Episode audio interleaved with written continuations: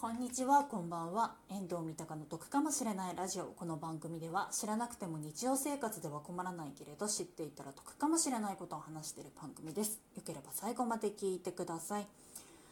今回、生活防衛資金についてお話しさせていただきたいと思います。私、ファイナンシャルプランナー2級を持ってる癖して、貯金と生活防衛資金の違いについてちゃんと理解をしてなかったのでまあ、自分の勉強のためにも録音しておきます。はい、でこれ生活防衛資金っていうのが何かって言いますとこれいざという時のお金っていうカテゴリーになります。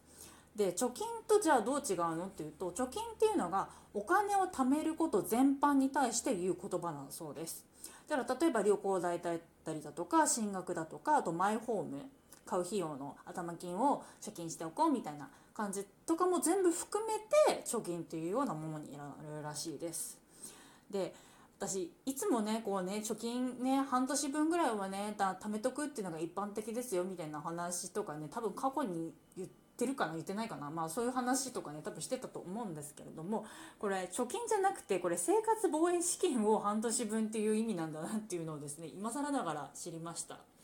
でこの半年って言われてるのもちょっといろいろと私なりに調べてみたんですね。でまあよくたくさん出てくるのは半年。生活生活費の半年分の方は貯めときましょうっていうふうに出てくるんですけれどもなんか詳しくいろいろと見てたりだとかすると、まあ、人によって意見いろいろあるんですけど1人暮らしだったりあと子なしの夫婦2人だけだったりだとかとしたら生活費3ヶ月から半年分ぐらいでいいんじゃないでしょうかっていうふうに書いてある方もいればあの小ありのあのご夫婦がいらっしゃる方がいれば半年から1年分ぐらいは貯めといた方が安全なんじゃないでしょうかっていうようなことが書いてあったりだとか人によってはいやちょっと心配なので3年分は貯めとかないとっていう人とかもねもちろんいらっしゃったりだとかもするので、まあ、自分が何ヶ月分ぐらい貯金というかね生活防衛資金があれば大丈夫なのかっていうのをですね自分なりに考えてみてください。というかその前にまず第一にやんなきゃいけないのが生活費って1ヶ月あたり大体自分っていくらぐらいかかってるのかなっていうのをですね家計簿なり何なりででもいいんでちょっと1回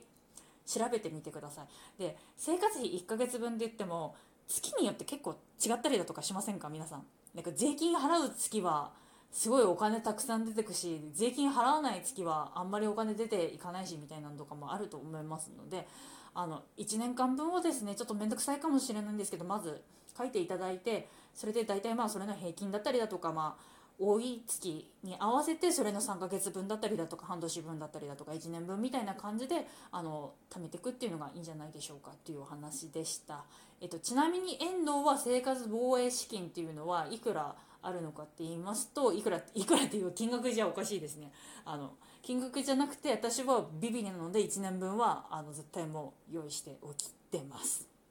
っていうお話です。